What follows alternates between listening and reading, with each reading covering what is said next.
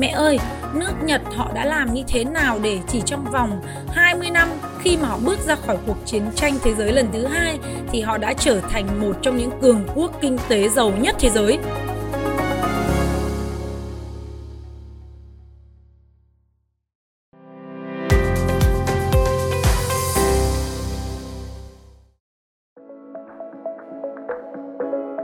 Xin chào các bạn. Rất vui được gặp lại các bạn trên kênh podcast Thanh Hải. Mình vừa mới trải qua cái trải nghiệm rất là đặc biệt mà không ai mong muốn.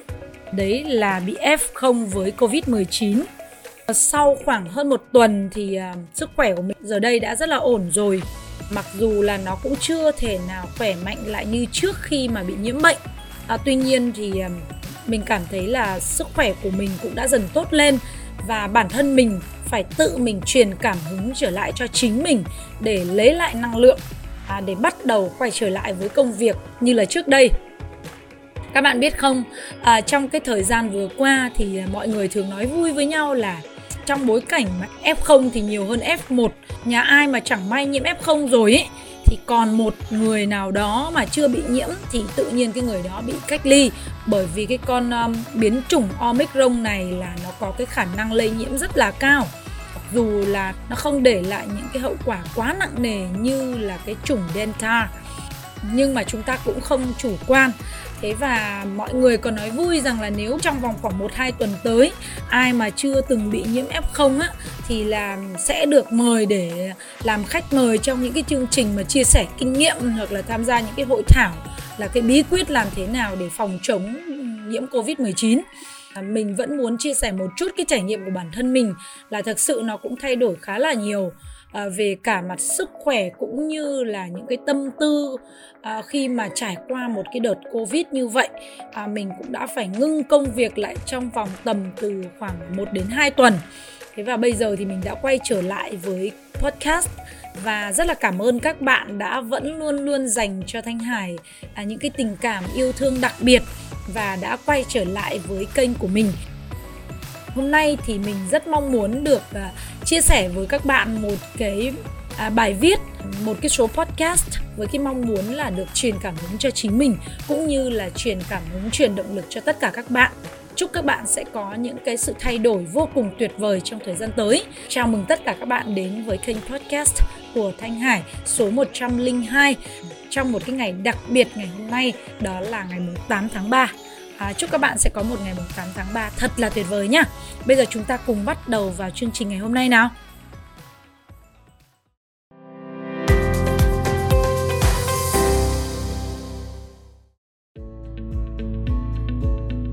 Thưa các bạn, À, ngày hôm nay thì mình chọn một cái chủ đề à, mà mình à, nghĩ rằng là không chỉ Thanh Hải mà rất là nhiều người quan tâm. À, ngay cả con gái của mình mới học có lớp 7 thôi mà các bạn ấy hỏi rằng là mẹ ơi, nước Nhật họ đã làm như thế nào để chỉ trong vòng 20 năm khi mà họ bước ra khỏi cuộc chiến tranh thế giới lần thứ hai thì họ đã trở thành một trong những cường quốc kinh tế giàu nhất thế giới không phải là tự nhiên bạn ấy lại hỏi như vậy đâu, bởi vì hiện nay các bạn học sinh lớp 7 thì đang học cả hai bộ môn là môn lịch sử và môn địa lý. Trong đó có cái môn địa lý thì à, mình thấy rằng là nội dung của những cái bài học ở đó thì nó y như là cái bộ môn địa lý kinh tế thế giới mà ngày xưa mình học ở trường đại học luật ấy. Y như là thời mình học đại học luôn các bạn ấy được học về tất cả các cái địa lý và cái vùng kinh tế lớn ở trên thế giới, cái sự phát triển của các nền kinh tế hàng đầu trên thế giới và vì vậy mà bạn ấy đã rất ấn tượng khi mà biết rằng là Nhật Bản sau khi bị hai quả bom nguyên tử à, dội xuống hai thành phố lớn nhất của Nhật Bản à, vào năm 1945 À, chỉ sau đó có 18 năm thì Nhật Bản đã vươn lên thành cường quốc thứ hai trên thế giới, phát triển vô cùng mạnh mẽ về kinh tế. Và chắc chắn rồi à, khi mà đọc những cái thông tin rồi những cái cuốn sách rồi xem những bộ phim về sự vươn lên mạnh mẽ của người Nhật chúng ta cũng không thể phủ nhận được cái vai trò vô cùng quan trọng của giáo dục trong cái việc giúp cho người Nhật vươn lên chiếm vị trí thứ hai kinh tế thế giới chỉ sau có chưa đầy hai thập kỷ. Và dưới đây là 10 cái đúc kết vô cùng quan trọng. Nó được tác động từ trong giáo dục của người Nhật. Nó tác động rất lớn lao đến quan điểm phong cách sống và làm việc của người Nhật, cũng như là trong lĩnh vực kinh doanh. Mời các bạn sẽ cùng theo dõi 10 bí quyết kinh doanh đỉnh cao của người Nhật Bản. Họ không chỉ là việc cúi đầu.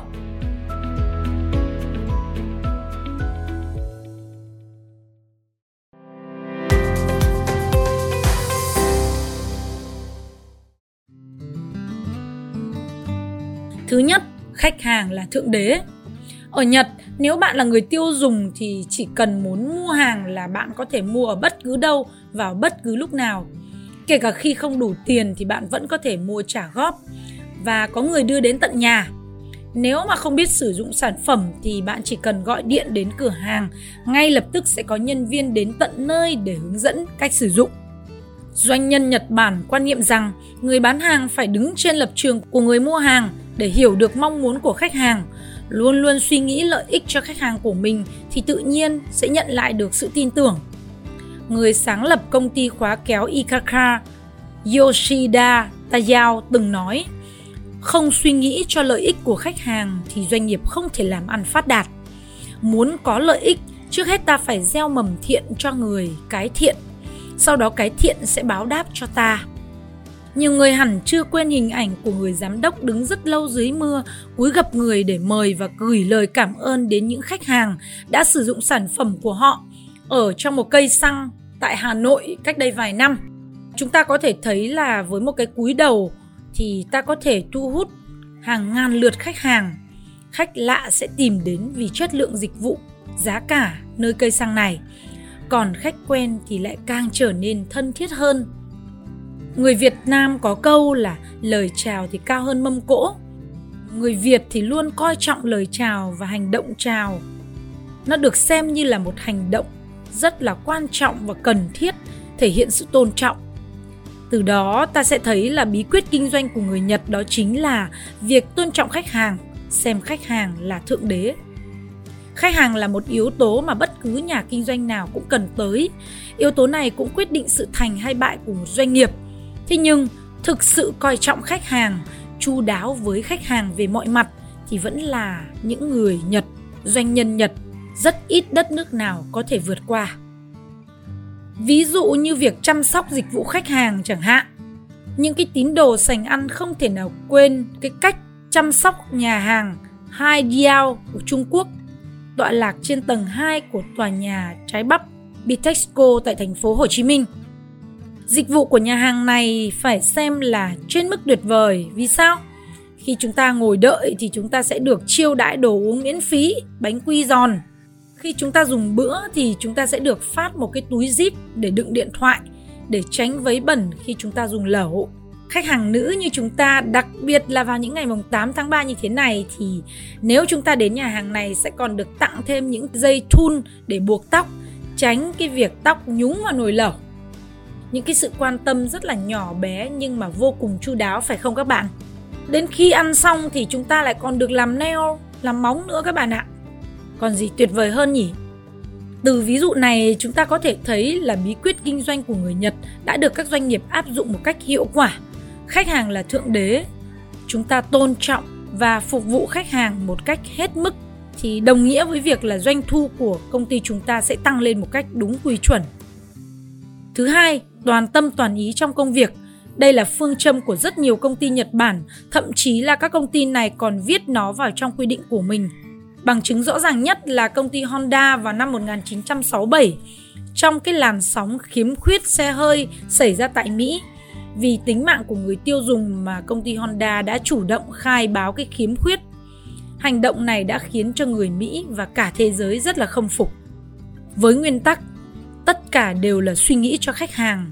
Công ty Honda đã chấp nhận mạo hiểm, mặc dù có nguy cơ phải đóng cửa. Trong số tất cả các nhà sản xuất xe hơi thì Honda là hãng đầu tiên khai báo với chính phủ Mỹ về những khiếm khuyết còn tồn tại ở dòng xe CT 2000 của mình. Vấn đề thứ ba, hàng tốt giá rẻ là phương châm kinh doanh hàng đầu. Thị trường luôn biến đổi từng ngày từng giờ vì thế sở thích của người tiêu dùng cũng vì thế mà thay đổi nhanh chóng. Nhưng chân lý không thể di rời trong giới kinh doanh Nhật là hàng tốt giá rẻ. Đây là yêu cầu chung của hầu hết người tiêu dùng. Doanh nhân Nhật đã lấy cái tiêu chí này làm trung tâm của thị trường. tìm kiếm tất cả mọi cách để hiểu và cung cấp hàng hóa một cách tốt nhất đến cho khách hàng.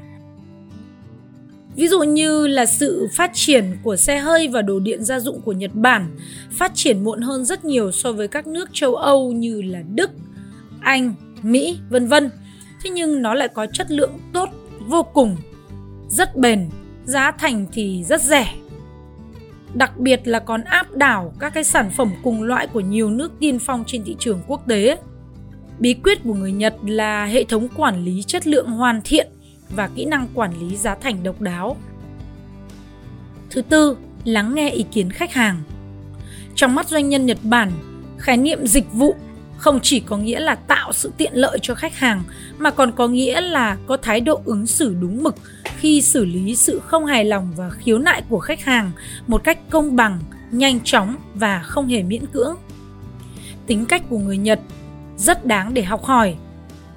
Đối với họ, khách hàng là thượng đế, được hướng dẫn và hỗ trợ hết sức mình. Đây là một tính cách vô cùng đáng quý, đáng phải học hỏi. Thứ năm, chữ tín luôn đặt lên hàng đầu. Bài học kinh doanh số 7 trong năm điều nhân, lễ, nghĩa, trí, tín thì chữ tín được Nhật đặt lên hàng đầu. Với người Nhật, chữ tín trong kinh doanh và lòng tin trong các hoạt động xã hội luôn được đề cao. Chữ tín chính là đặc điểm nổi bật của những cư dân đất nước mặt trời mọc này. Dù làm bất cứ việc gì, dù lớn hay nhỏ, dù quan trọng hay không, nhưng cư dân ấy luôn tuân thủ nguyên tắc và giữ lời hứa với đối tác hay là các đối tượng giao tiếp. Chính các nguyên tắc này đã mang lại sự thành công rất lớn cho người Nhật.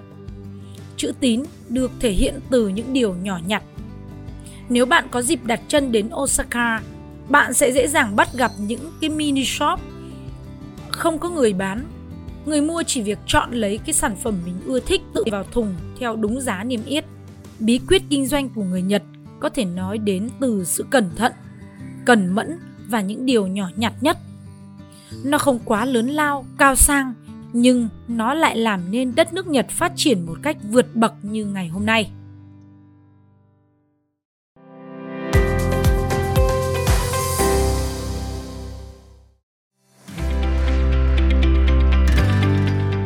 Cảm ơn các bạn đã dành thời gian lắng nghe và theo dõi số podcast đặc biệt ngày hôm nay của Thanh Hải.